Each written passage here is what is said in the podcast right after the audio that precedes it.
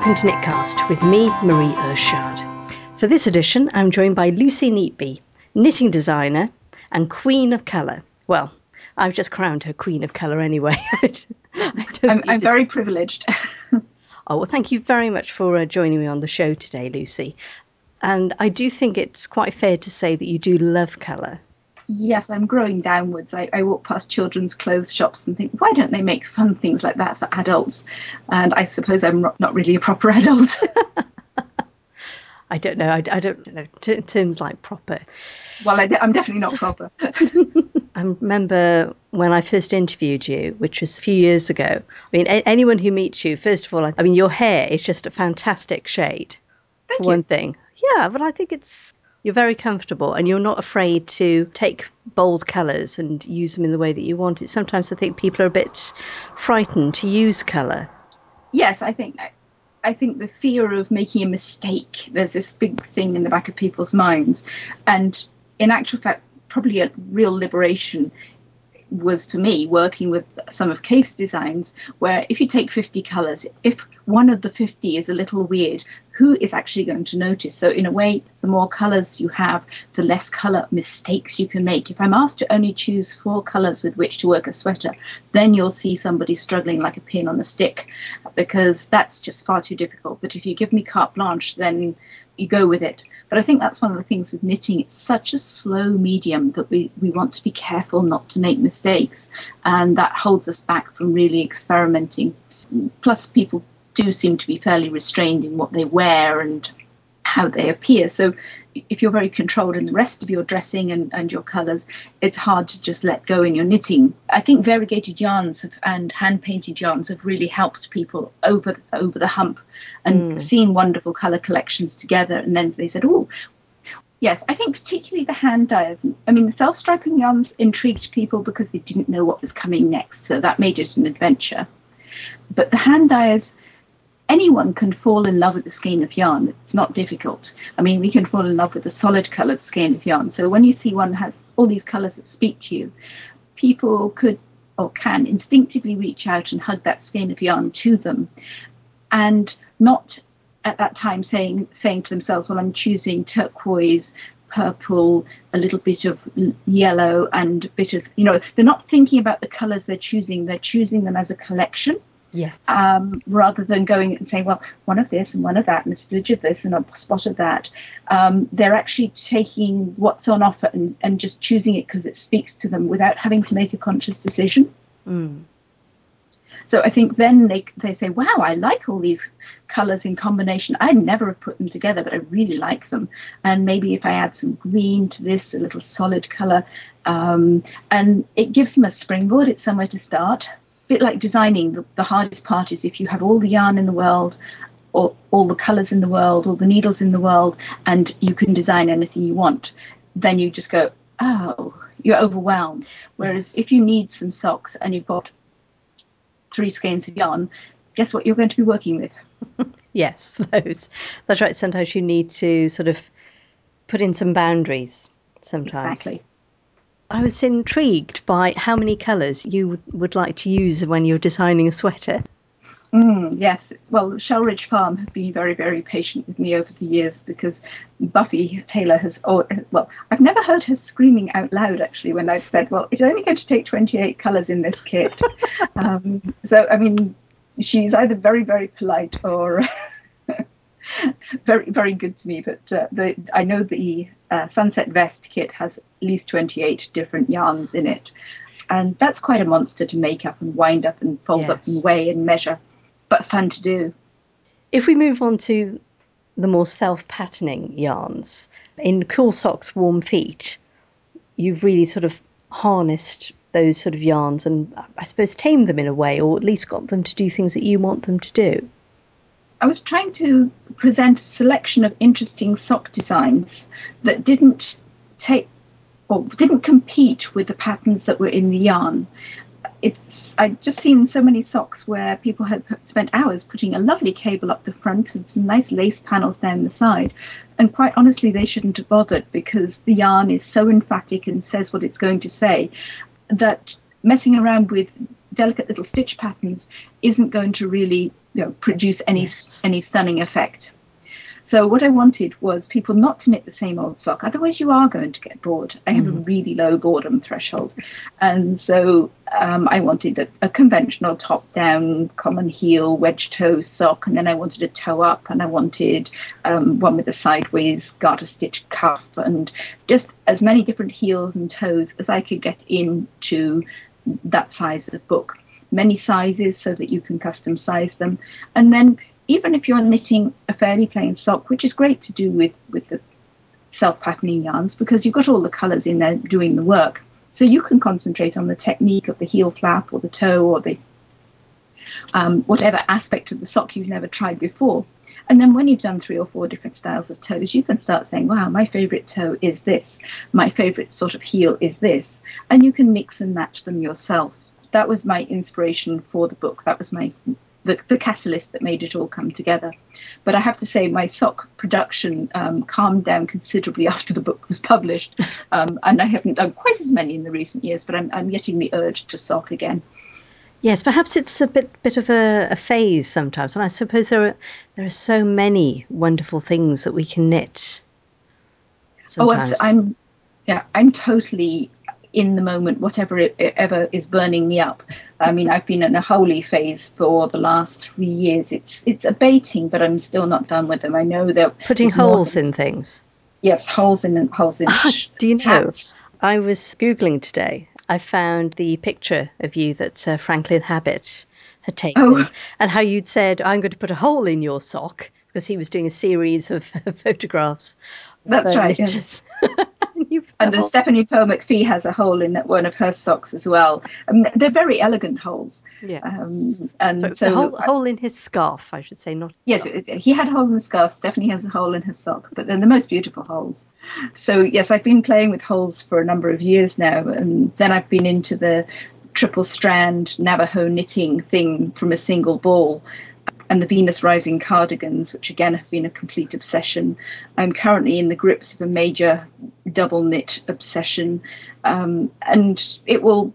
It just lurches on from one thing to the other, and I mean, it might just be simmering quietly on the sidelines, but I never know when it's going to strike again. It's like having some dormant disease. Um, I think creativity is a bit like that sometimes, in that it just possesses you sometimes. Yeah. It kind of shakes you until you kind of something comes out of you, basically. It makes it Absolutely. Mark. It catches you at the most inconvenient moments, but I do know that I'm not at all creative when I'm on the road. On the road, I have to try and make sure I'm at the right airport at the right time, with the right workshop notes and and you know all the all the appropriate paperwork. Um, and I don't do anything very creative on the road. In fact, I I do a little knitting, but I just can't hunker down to it. But when I'm at home, there's balls of yarn here, there, everywhere. Um, little ideas started. There's things on the breakfast table. I mean, it's it's bad. It's everywhere. But and I I get into this wonderful creative frenzy where I'm just just creating, creating, and it's it's really wonderful. And I no longer panic when I'm not in that state. I mean, there's times when I'm doing a lot of sorting out and getting getting things organized um, and then I don't create as much, but I know it will come back and bite me at some point.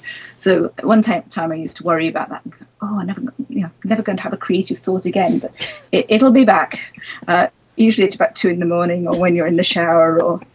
yes, as you said, the most inconvenient time possible. But I think it is, we do need those sort of, um, I don't know, it's not so much a quiet time, but a kind of, I think perhaps a settled feeling, maybe a rooted feeling sometimes for settled, those, definitely. Yes, yes, for those ideas to come out. Plus, you have to have your toys around you because mm. if you need a skein of hot pink angora at three in the morning, you know, where else are you going to get it from? hot uh, pink angora. Do you know, I oh, have yes. some actually. mm. Well, I mean, how could one resist? Purple. Well, indeed, but I do love some some of those bright colours. I just think are just oh wonderful. Um, well, it was one, one, of the skeins I picked up at the Sock Summit. Um, it was an Angora sock yarn, um, and it led to the Hugs and Kisses scarf because I suddenly realised that this this hot pink and natural white hand painted angora would go really well with some chocolate brown blue faced Leicester in double knitting. And I mean, the, the texture of the two different yarns and oh, sumptuous. So it, that was all. I had all the ingredients. It was just a matter of stirring it. Yes. For people who haven't sort of seen it, what, what does the Hugs and Kisses scarf look like? So the Hugs and Kisses was my first um, experiment in trying to take knitters into to beyond negative positive double knitting.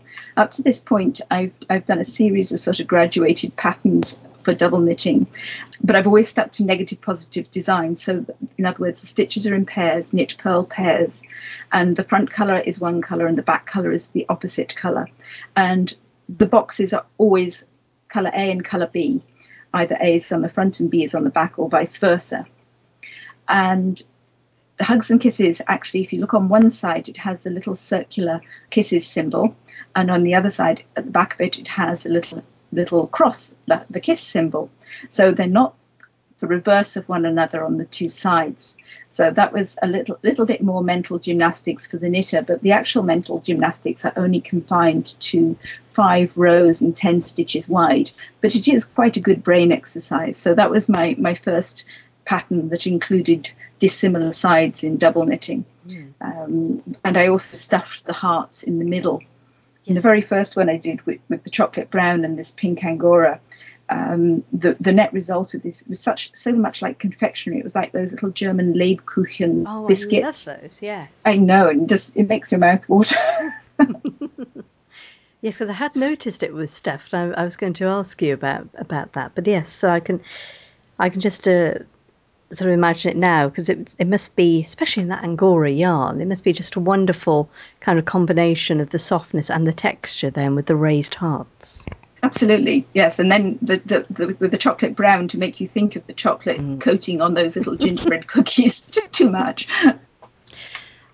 And what about something like I, I know you? Well, obviously we've been talking about double knitting, and your newest pattern, the bubble scarf, is also double knitting. I've been wanting to do something just simple with, with spots in it. I mean, spots and circles are just a very pleasing shape. Now, they tend to be less fun in knitting because, of course, they're somewhat serrated. So, what I've done with this scarf, I've taken two contrasting yarns. Um, I'm using the Kauni um, yarn from Denmark, and it's a, a, kind of like a Shetland in its in its feel, and it's got a very long, slow color gradation. So I've taken the EQ colorway, which is a rainbow color, and so the colors change quite uh, or more speedily they, than they do in some of the other ones, and a fairly neutral yarn for the other side. I think I forget the the lettering on the uh, the second one. Yeah. So a, a biscuity neutral oh, color on one side. En. There we go. Uh, so En and EQ. And the start of the scarf, I've done a tubular cast on with a, a, a sort of faux fringe, just vertical stripes in double knitting. And then as you get further up, I've set three sizes of circles. Um, so three circle motifs, and each circle, just before you close it, you stuff it with fleece or batting so that, that they, they look fat and chubby like little bubbles. And because the colours change fairly speedily up the scarf, yet gradually, the bubbles gradually change colour as they, they flow up the scarf.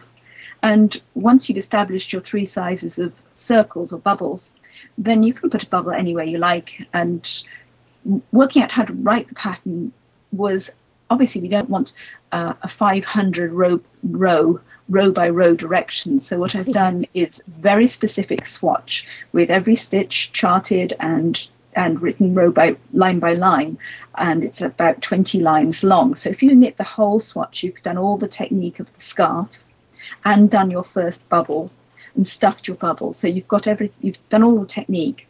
And then the actual scarf itself, I have done a schematic to scale and draw, drawn where I have put my bubbles.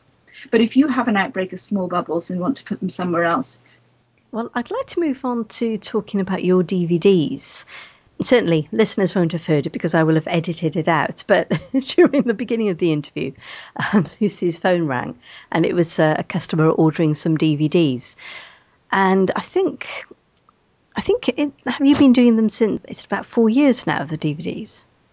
Yes, I think it's five years since we started the project. Four or five Januaries ago.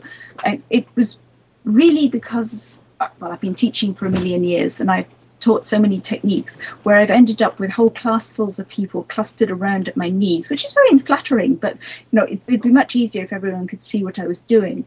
And the primary spot for watching, I mean, the optimal spot um, is behind your right shoulder, so they can look over your right shoulder and observe what you're doing uh, just as if it was their hands. Mm. And so the sock toe chimney technique, which I'm particularly fond of, you really can't describe it in words. Essentially, it's a sock toe that you finished, and instead of trying to graft it off the needles, you knit a little extension on a tube. So you finish your sock at the side, you change to a brightly contrasting colour, knit about six rounds in your contrasting colour, and then bind that little tube off. So that's what I call the sock toe chimney.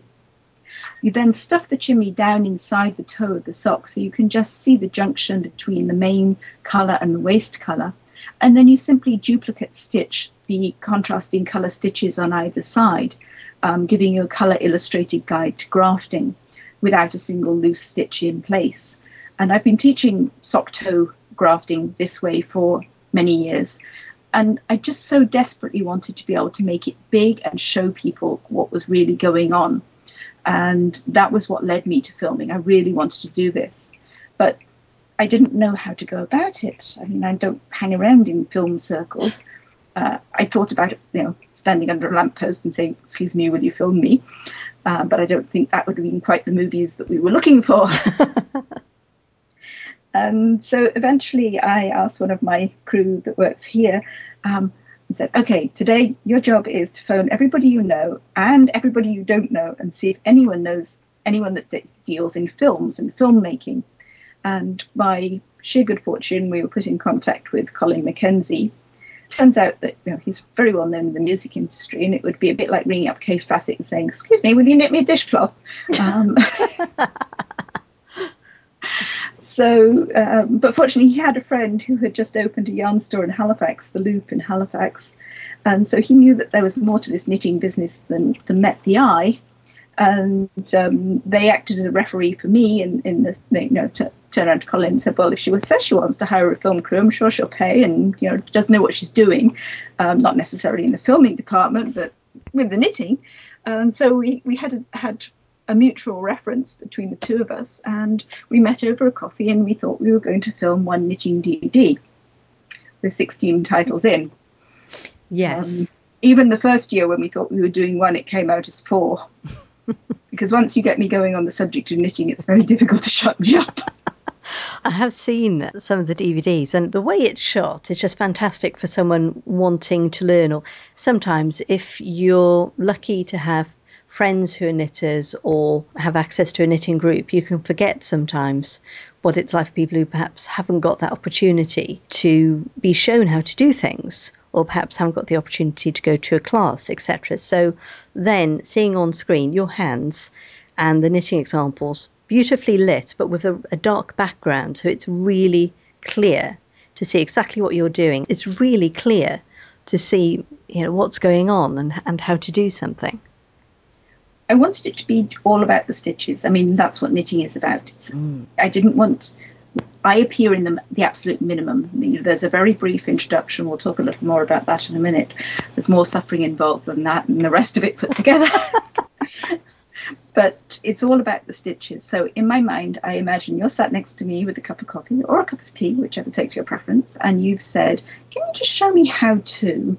And because I've taught so many classes, I feel that I was able to address most questions that people would ask if they were there to ask them. There's one or two things I think, oh, I wish I just said that about doing it left-handed with your toes behind your ears, but you know, you just cannot get every everything, absolutely everything. But they're pretty comprehensive, and they are they're the fruit of many many years of teaching, because I've seen people interpret things in so many different ways, approach things in so many different ways. I, I, they are they're the questions I have been asked time and time again, and that's actually how I found the subject matter for them.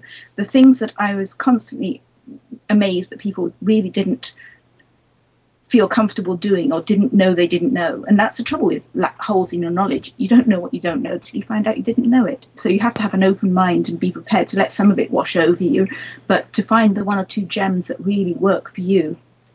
I had a lovely lady the other day who called, she bought a DVD by accident. Uh, she obviously wasn't seriously intending to buy knitting DVD. Right enjoyed it so Sorry, much. Sorry, I imagined going in wanting Die Hard. well, yes, you might have gone in for carrots and came out with a knitting DVD. I don't know how how much of an accident it was, but I imagine she was in a knitting store. but she she said that she liked it so much she had to buy the rest of the rest of the set and had learned so much and she'd been knitting for 60 years and had no idea she didn't know all this stuff. Um, so that was just a wonderful compliment because she didn't know anything about me or, or didn't know me from the hole, hole in the ground but bought it, watched it, and had an open mind, and that was just wonderful. That's what we we really love, and we've got some wonderful customer comments. I mean, there's one lady whose cat won't fall asleep unless the cat is listening to me, so she's p- hoping that I will please produce some more because she's heard them all so many times. it's it's kind of a variation then, I suppose, on those uh, DVDs you get for cats showing fish swimming around in a tank. Just have That's you right. showing showing them how to cast on. Actually, I watched one of the DVDs, and you're talking about cast-ons, and you're talking about people who, when they've oh, actually, it's about when people have cast off, and the people who dedicatedly thread the end of the yarn through the final loop, and you say, "Promise me, you won't ever do this." I thought, "Oh no, I do that." I didn't know that was wrong. it's not really wrong, but it's unnecessary yes. and leads to that little widget at the end, which people then spend a lot of time trying to cure the widget. It's good. It's really annoying, and it it had never actually occurred to me that you didn't actually have to do that. I think somebody had just, you know, my grandmother or someone had shown me that's what you do, and uh, I had no idea well, we tend to learn one way, and unless you know that's our particular area of of interest, we stick with that one way. I mean, you know, I'm not very creative about how I cycle differently. I mean, there there are some things in my life that I just do the same way I've always done and never really thought about it. Whereas knitting, I do actually think about a lot, and I spend a lot of my time playing around with my stitches. So it's we all, we all have areas of expertise, and I don't see any point in people suffering through I won't say suffering through, but everything I've learned, I've learned by mm. making mistakes. And so I just try and make new and more creative mistakes, yes. and so that there are new learning opportunities. But we don't all have to make all those mistakes in order to find things out. And so I've tried to take from from students the things I'm going, oh, they didn't know that. Well, I'll film that next time and make a note of it, and it goes on the list. Yes, and then I try to put them together into families that make sense and group sort of group them. And then of course i think well well if we're discussing this we really should discuss something else which is associated with it. So they, they sort of clump up into families. Yes i was going to say that i was also quite pleased to see that you demonstrated how to use a swift and ball winder in the first one which is quite useful because i think quite often people might get hold of those and they oh i'm not too sure what i do now well even just being aware of the pre- the the existence of a thing yes. called a Swift. I mean, I wasn't until I became a spinner. Um, a lot of the things that I've taken to knitting have come from other sources, so spinning and lace making and stitching, and um, I've learned things there that I've then taken back and applied to knitting. Something as simple as learning to use a Swift or owning or knowing where to borrow a Swift can transform your life. In fact, my daughter was saying that was nice of me to send her two skeins of yarn, but could I send it pre-wound next time oh. because she doesn't have a Swift at university. You were saying, of course, that there are 16 titles at the moment. Could you just take me through the sort of names of some of those titles? Yes, I, as I reach for the list, because actually remembering all this stuff is actually getting very tricky. Yes. The first two that we started the series with were Knitting Essentials 1 and 2, and they are aimed at every knitter. I think every knitter that it's sort of knitting 101. Uh, I think everyone should know these skills before they're allowed to leave home. And they're not basic because I don't think most people regard cutting knitting as a basic skill, but I didn't want to put that on a pedestal and make people wait till much later because I think the sooner you're acclimatized to the concept that knitting is a fabric, then the less scary it's going to be. So essentials one and two are pretty beefy. Um, a lot of knitters will know a good pro- proportion of what's on there, but the other half I'm hoping will come as a revelation. And those are the things that I think underpin every other kind of knitting. Um, sock techniques one and two, fairly self explanatory. Sock techniques one are the sort of standard top down sock, um, but in its constituent parts. It's not a let's knit this sock together thing. I've, I've broken it down to cast ons and, and chapters and families. So you can go to the index and you know you want to cast on, so you can go cast ons for, t- for top down socks. Um, and you can go to the family and you can go to the topic. Sock techniques two are some slightly more unusual techniques. Again, really, there should be a sock techniques three when I'm feeling in the geared up for filming again. But um, for the time being, one and two the following year we went on to the Gems series. Now these are things like beading and short rows, and we have an index booklet that's printable from our website because I can't remember where everything is anymore. and there's also a reverse index as well, but I I wouldn't leave home without my little pink booklet with with where all the topics yes. are. But the they're useful things, things that will definitely enhance your knitting life. But you know, you might go through the whole of your life and never do any beaded knitting. But on the other hand, it's it's good to know. We have one dedicated purely to the subject of double knitting. Uh, called Double Knitting Delight, and that's actually made me feel much freer to write more patterns for double knitting because now I feel there is actually a resource. There are a few books on the subject, but knitting and reading don't go together. Mm. Reading is top to bottom, left to right. Knitting is right to left, bottom to top. So we're trying to amalgamate brain feeds in two different directions it's a bit like trying to knit the black squares with the white yarn and vice versa. Yes. If you've ever tried doing that, it, it's a small substitution, but it's amazing how it messes with the brain wiring. um, so double knitting, I think, has to be. It's all about reading the stitches, looking at the stitch, and saying, "Are you a front stitch or are you a back stitch? Mm. What colour would you like to be?" I spend a lot of my time talking to my stitches. You won't tell anyone, will you? I was going to say I did like your little logo, which is of a, a little stitch loop.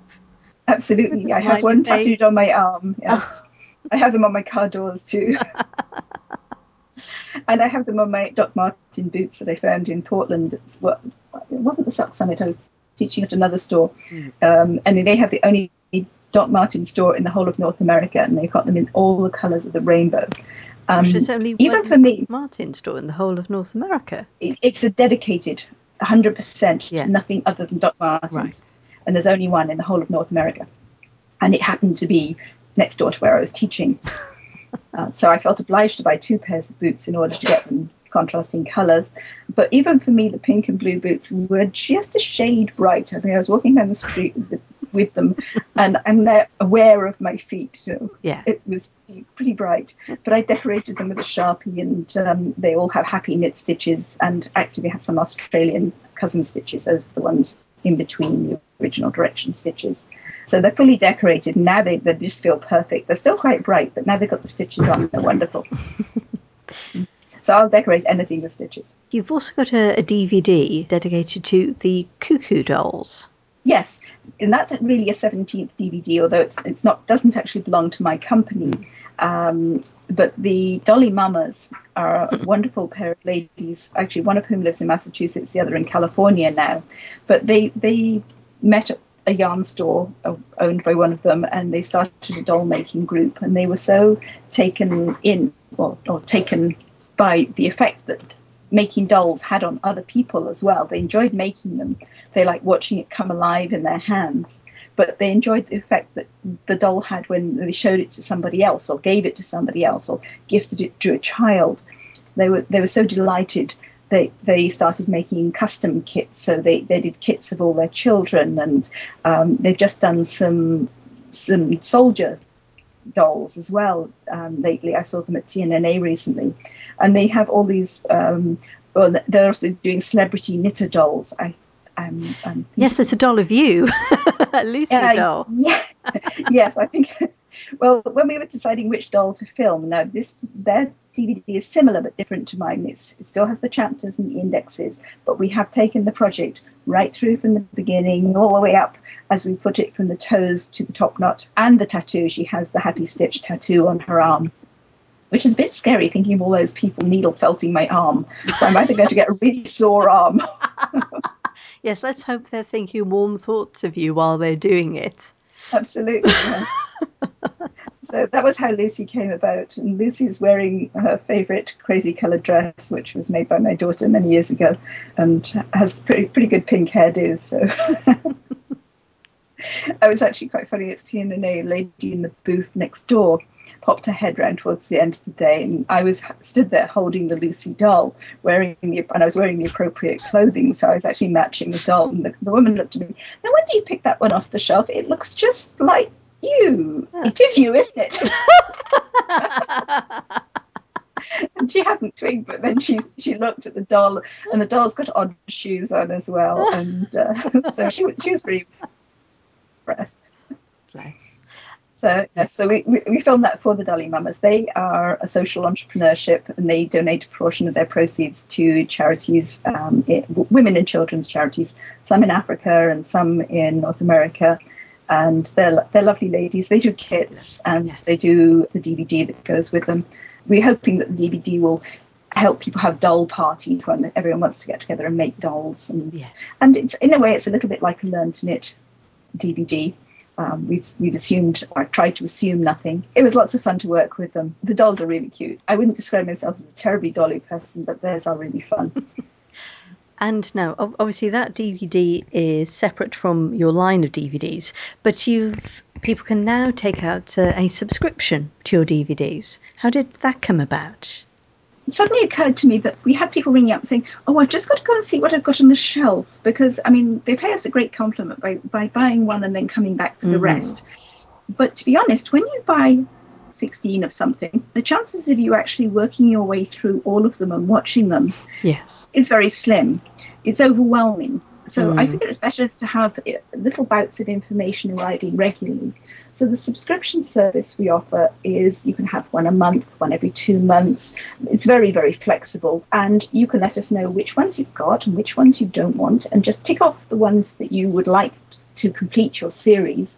So in other words, if you've got one, three and 11 and you'd like the other ones, then you only have to go and look on your bookshelf once and let us know what it is you would like to complete the series, and they will arrive once a month. We ship on the first of the month, or Susan ships on the first of the month, and you can request whether it's every two months or whether you want two DVDs, whatever whatever you like, we can mm. we can work out for you, and that way your series will gradually be completed. And we're working on a couple of little surprises to include along with the DVDs, little extras as a thank you for people for subscribing. Uh, but I figure people that way have more time to actually digest the information because I love it when people buy them, but I like it even better when they ring me and say, "Wow, I never knew that." And that's that is the real pay for any teacher is when people say, "You've made a difference," and we we get some wonderful emails and letters from people who say, "You have transformed this," or "I no longer am afraid of that," and that's a really that's a really powerful thing. I mean, that's what keeps me standing in airport security lineups for the 75th time, you know, emptying your pockets and all of that performance yes. that travel is. But when people when people get the message and you've given them a new tool, I, I want to give people the tools and the skills and the confidence to go out and play whatever games they want to play. TNNA was fairly recently. Could you tell us more about what TNNA actually is and uh, what your involvement in it was? Well, TNNA is the National Needleworks Association, and it's an American organization set up to help yarn stores uh, communicate with one another, to learn market trends, learn business skills, to see what's what's on the marketplace, what is hot, how people sell product, and also to go around to all the companies offering product to needlecraft stores. And this includes sewing as well as knitting. So trade companies such as my distributors um, would have a booth there um, up north. Fiber Arts distribute my patterns and DVDs in the States. And they, ha- they would have a booth and people come around and take the, the first day, it's only shop owners and a couple of staff that are allowed to go per shop. And so it's a very kind of strange show because it's not the mob scene that you expect at Stitches or what some of these other events, because there's only a limited number of people allowed to attend. And the first day they go around checking out the booths to see what's new, what they think might please their customers, watching demonstrations, business seminars. There's lots of free seminars. And there's also um, opportunities to take workshops. So TNNA set up quite a number of tutors, such as myself, uh, giving workshops before the show. So there's about two days before the show opens, so that shop owners don't have to miss their buying opportunities um, and their you know research opportunity in order to take a workshop. But any time that I've been at a store teaching, the yarn shop owner is far too busy running the store and keeping things going and making sure the students are happy, far too busy to be able to take a workshop. So on this occasion, they can actually indulge themselves, take a workshop with some of the people that they are selling to, to their customers. And it's also a way for them to assess, well, I think we should get this teacher to come to our store. This is just the right presentation that we need. And so it's a way of connecting, meeting people. And I do love teaching there because teaching the shop owners, they're generally very above averagely skilled knitters and they take on board ideas with with great enthusiasm. So they, they really, really fly through workshops, which is it's really fun just watching them. And it's also a lot of socializing because of course you know many of the people. It's it's a small business, so you, you get to meet people Mm. Um, that you haven't seen for a while. So it's a lot of networking and connecting and people giving each other good business ideas. Um, you know, how do you sell seats in workshops? How do you how do you move yarn that's now no longer fashionable? How, how do you make your point of sale system work? All sorts of things. Where do you think pattern delivery is going? I mean, this is a really hot topic right now. The age of the paper pattern as such is not dead, but it's certainly dwindling. Mm. People want electronic format, they want different things from their patterns. We mustn't forget the people who aren't as connected, and I certainly think in the UK people are not as connected as they are here. So everyone is discussing all these different aspects of knitting and needlework as a business. It's a very energetic show, and I always come back exhausted. Yes, I'll probably need a rest after that. Yes. oh, absolutely, because your mind is just so full of ideas. I must do this, and uh, mm. my new, my next book, I'm definitely going to have it available as a PDF format as well as a paper version. And I would really like to go the route of doing an audiobook with it as well, mm. because then you can carry on knitting whilst you read your book. Absolutely. I think the great thing about PDFs is it's a lot of us just like the immediacy of being able to go to a website or go to Ravelry or somewhere and see something we like and instantly buy that pattern or buy that yes. book and get to read it and or start it straight away because you know knitting might be a slow craft but we want still want everything now don't we? Absolutely yes. Well i've been very happy with my association with patternfish they actually precipitated me into um, really working hard on con- con- converting my older patterns into PDF format, which has meant a huge amount of work. I've been two years now plugging away at the coal face, but I'm just beginning to feel that one day I will come through this. But our new patterns immediately go out in PDF format, and and we also do paper paper for people who still want paper or for stores. Um, but the, bu- the bubble scarf, for example, this weekend, we were just putting some information up on because I knew my web mistress was away till today and we couldn't get it up on the website till today. But every time it came out of the bag at TNNA, people were sort of stop. It just stopped traffic. I was amazed. It was essentially a very simple scarf, but really fun to carry around and knit. And yet, it, you know, people think you're splitting the atom, and it's not really that difficult. And so I felt that there was a lot of encouragement to get the pattern out and done. And I'm trying to finish a book right now. But I knew that the pattern was a finite, doable thing. I had written the text for the tubular cast on and drawn the diagrams. So, in many ways, I had got several lumps of the pattern already written and, and prepared. It was just a matter of assembling the whole and getting it checked. So it came together really nice and quickly. And so I got the photos taken. I, I have a wonderful photographer now on Tancook Island, and I've taken the scarf over, and she's done some fabulous. She does both beautiful garment type shots where you can see what's going on, but she also does some really fun arty shots. You should see it nestled in amongst the daisies on Tancook Island. Oh, it's wow. just gorgeous. Oh, it, her shots are just wonderful. Oh. Um, and so we will be entering a brave new era of much nicer pattern photos on our, our patterns. Obviously, it takes a while to get all, you know, when you've got 80 or 90 odd loose patterns out mm, there, it takes gosh. a while to get them all yes. updated.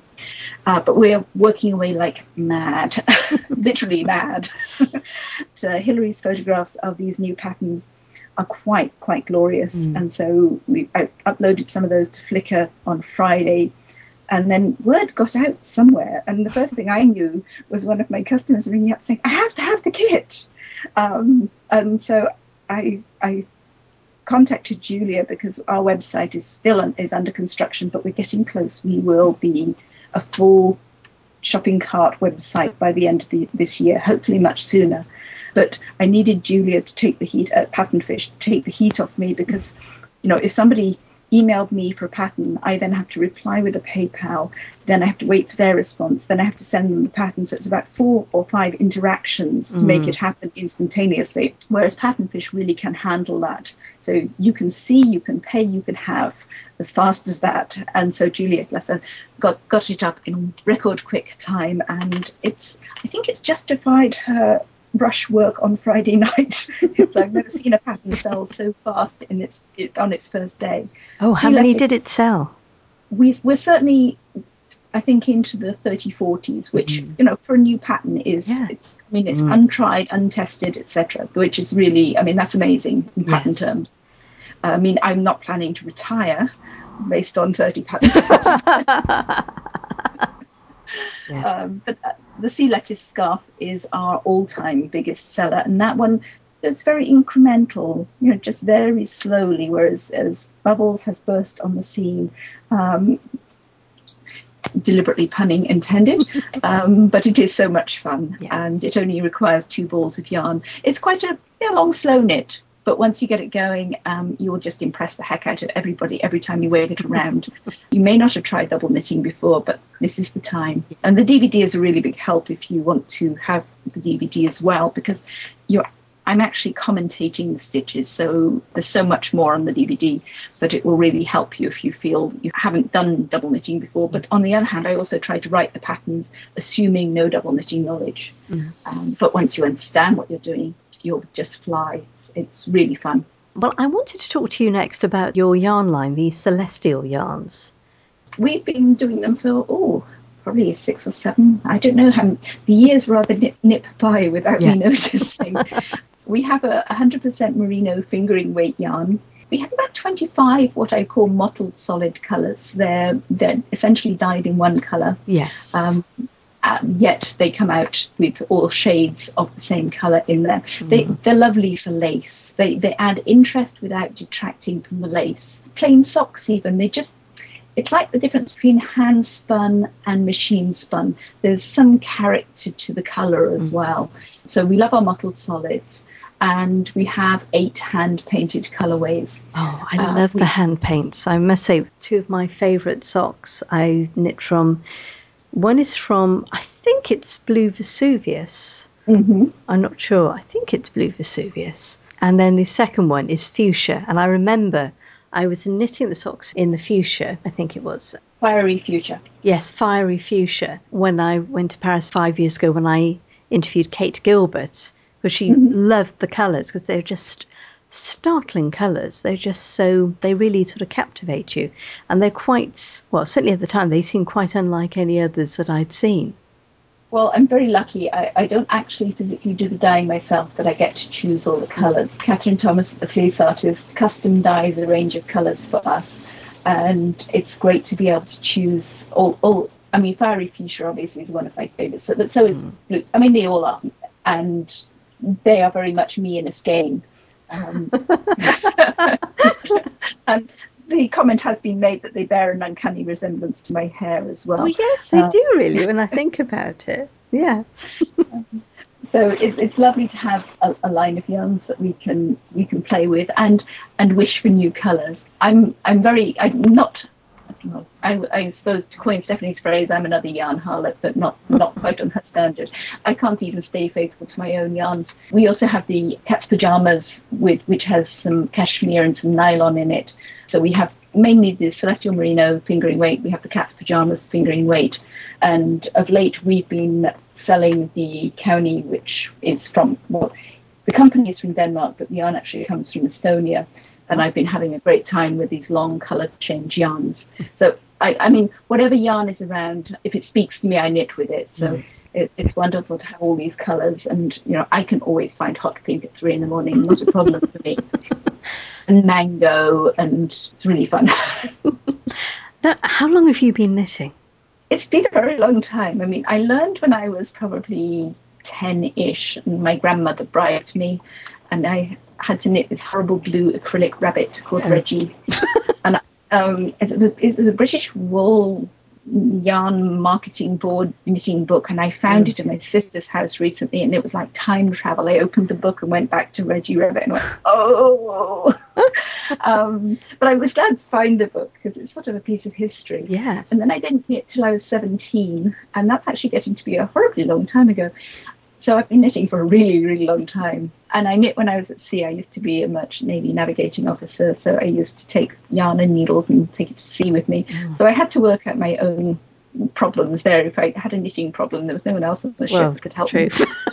um, so I, I, guess that's where I started. Put out a knitting distress call. I, I did have a friend on another ship once, and we had a very strange job. It was kind of boring, but in the wee hours of the night on on the private channel, channel 70, I would give her knitting help.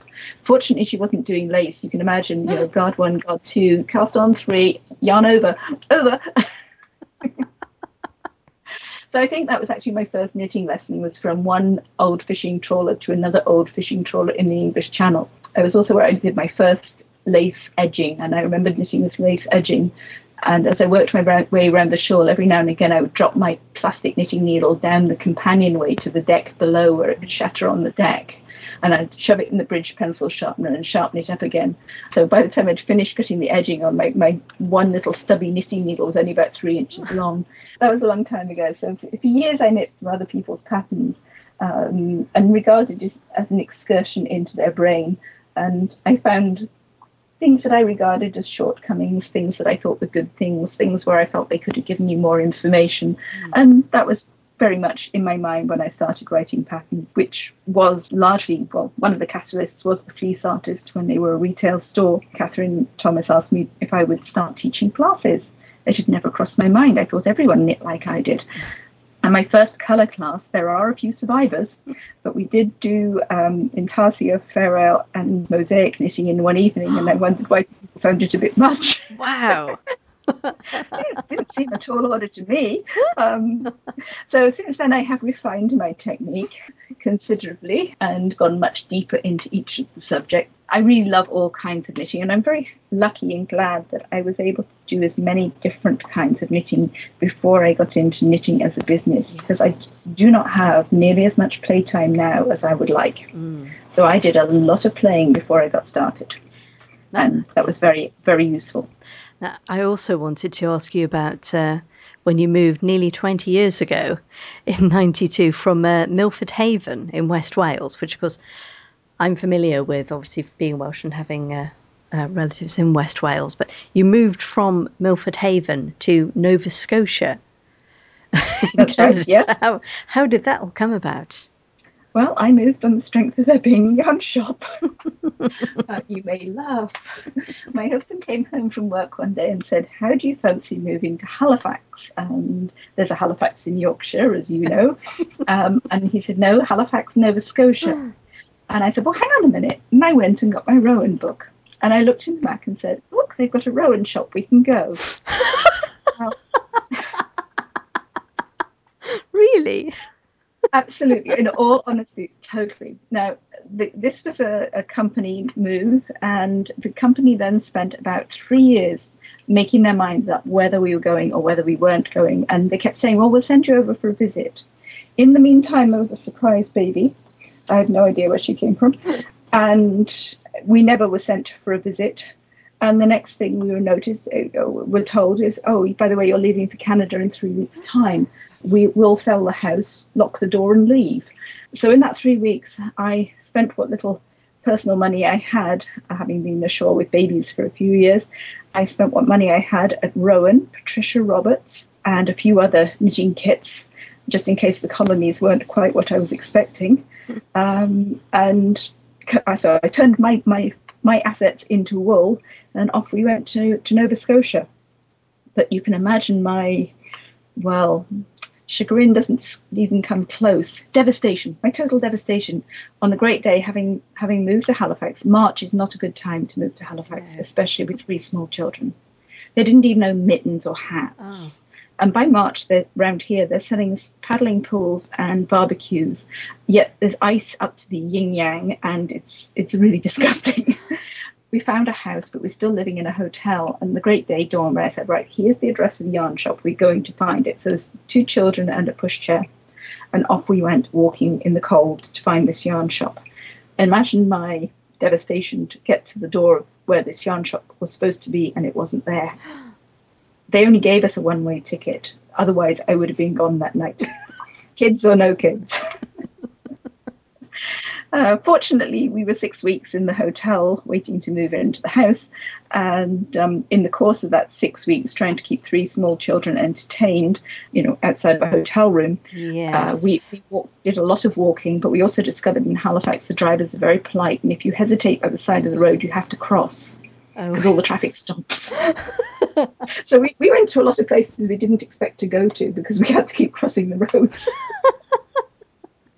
Um, but in the course of that, I actually found that the yarn shop had just moved and it moved to the other side of town and hadn't actually disappeared. So I hadn't entirely been conned. So I could go in there for about five minutes. But of course, you can't really stand around in a small yarn shop with a pushchair and three small children for very long. Mm.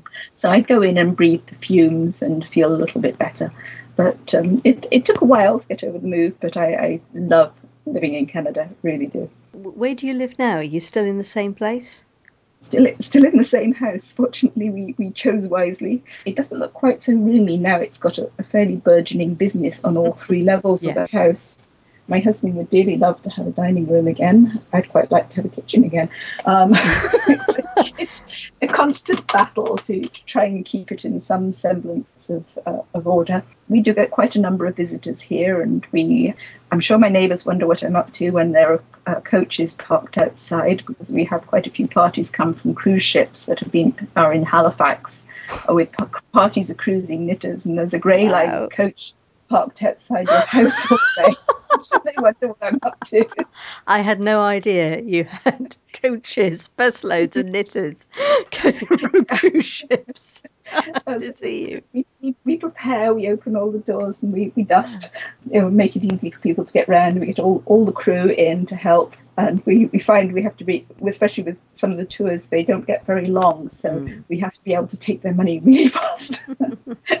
but they love to come and where I hang out, and this is really the only place where you can see all the designs. They're all here. Yeah. This is where, I, when I travel, I don't have, obviously have nearly as many of them with yes. So this is this is where it all comes from, and then we, of course we have Yarn Mecca downstairs. So the basement is pretty much converted to a yarn shop, and but of course none of this was a serious business move. So we just sort of I moved into the dining room by stealth, and then it's gone from there. I mean, you know, this was a joke business with a, a 286 computer built out of spare parts in a plastic bag by a friend's son. You know, help from a friend and another friend as a web mistress. We have exceeded our expectations. but we're far too busy to have time to move. Um, it would be nice to have some custom space, and I'm sure it'd be nice for my husband too. But uh, at the moment, I hardly have time to breathe, let alone move house. Oh gosh, I know. I was going to ask you what was coming up next because I know you're working on a book. Can you talk yet about your next book? Oh yes, I can. it's going to be called Cool Knitters Finish in Style and I'm just searching for a couple of swatches, but we're getting down to wrestling with commas now. This is going to be out this fall, absolutely. There's, you know, I've got the final proof probably coming in the next day or two when we're going to be dealing with grammar and, and a few more commas and that sort of thing. But we're really hoping to have it going to press around the end of August. Mm. So it's going to be the same size and shape as Cool Socks Warm Feet, maybe a little fatter. It started out life as a little booklet, a rather ugly looking booklet, but highly highly applauded by Clara Parkes in her Knitter's her Review. Journal at Knitter's Review. She did describe it as downright ugly, but for the, the content was good. and I, tend to run out of energy by the end of the cover or by the cover. All my energies go into what's inside. Now, I know this is just not the way the world works. You should have beautiful packaging and fresh air inside. And unfortunately, I, I like the meat and potatoes bit in the middle. And I don't care if you wrap it in newspaper, but um, so I do need a bit of a hand when it gets to the outside of things. But anyway, so it's going to be that that size, but not spiral bound because that's been quite a quite a challenge to successfully ship spiral bound books. But yes, it will be out this fall, and I can't wait. Wonderful. I'm, I'm very pregnant right now. It feels. oh well, thank you very much for uh, giving me your time today, Lucy. It's been just wonderful to talk to you. Well, I'm Marie Irshad, and that was Knitcast. Thanks for listening.